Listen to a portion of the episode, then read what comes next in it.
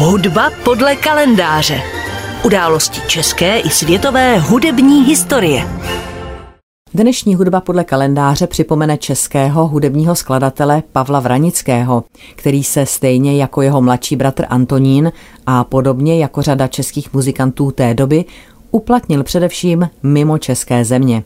Zemřel 26. září 1808 ve Vídni, takže je tomu letos rovných 215 let.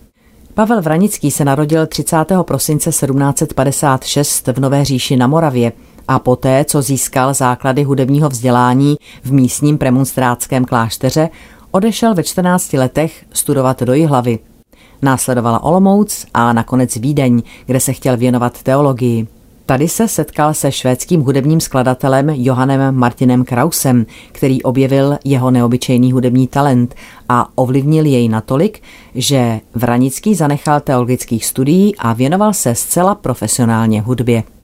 V roce 1780 se Pavel Vranický stal houslistou v kapele knížete Mikuláše Esterházio v Eisenstadtu, kterou vedl Josef Haydn.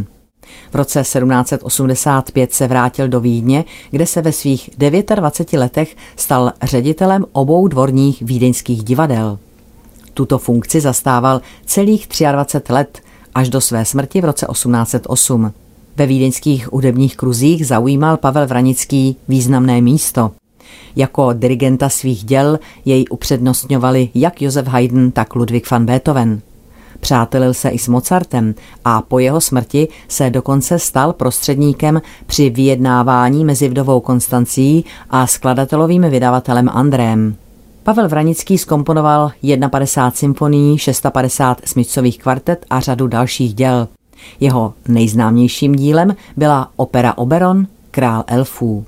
I mladší bratr Pavla Vranického Antonín se podobně jako jeho bratr vzdělával v novořížském premonstrátském klášteře.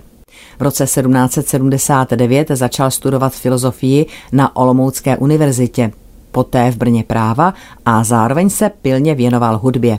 V roce 1785 přišel i on do Vídně, kde studoval hudbu u předních skladatelů své doby Haydna, Mozarta a Albrechtsberga. Společně se svým bratrem Pavlem Vranickým a Francem Lamotem patřil i Antonín Vranický k vůdčím osobnostem tzv. Nové vídeňské houslové školy. Jako učitel vychoval celou řadu vynikajících houslistů. V roce 1794 vstoupil do služeb knížete Maximiliána z Lobkovic a jako skladatel, učitel hudby a koncertní mistr tu se trval až do své smrti v roce 1820.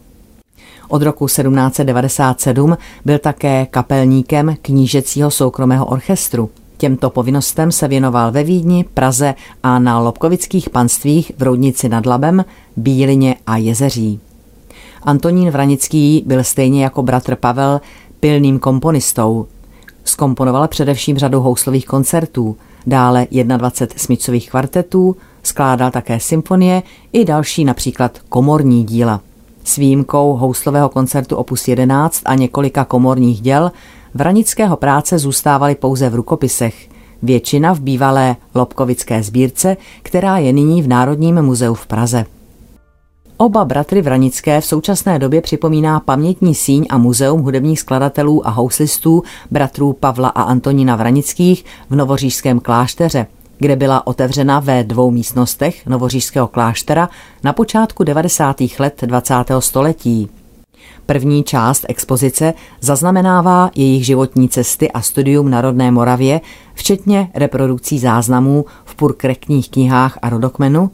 Druhá část výstavy pak mapuje jejich vrcholnou životní dráhu spojenou se jména z Vídní a jejich přátelský vztah se skladateli Josefem Haydnem, Wolfgangem Amádem Mozartem a Ludvíkem van Beethovenem.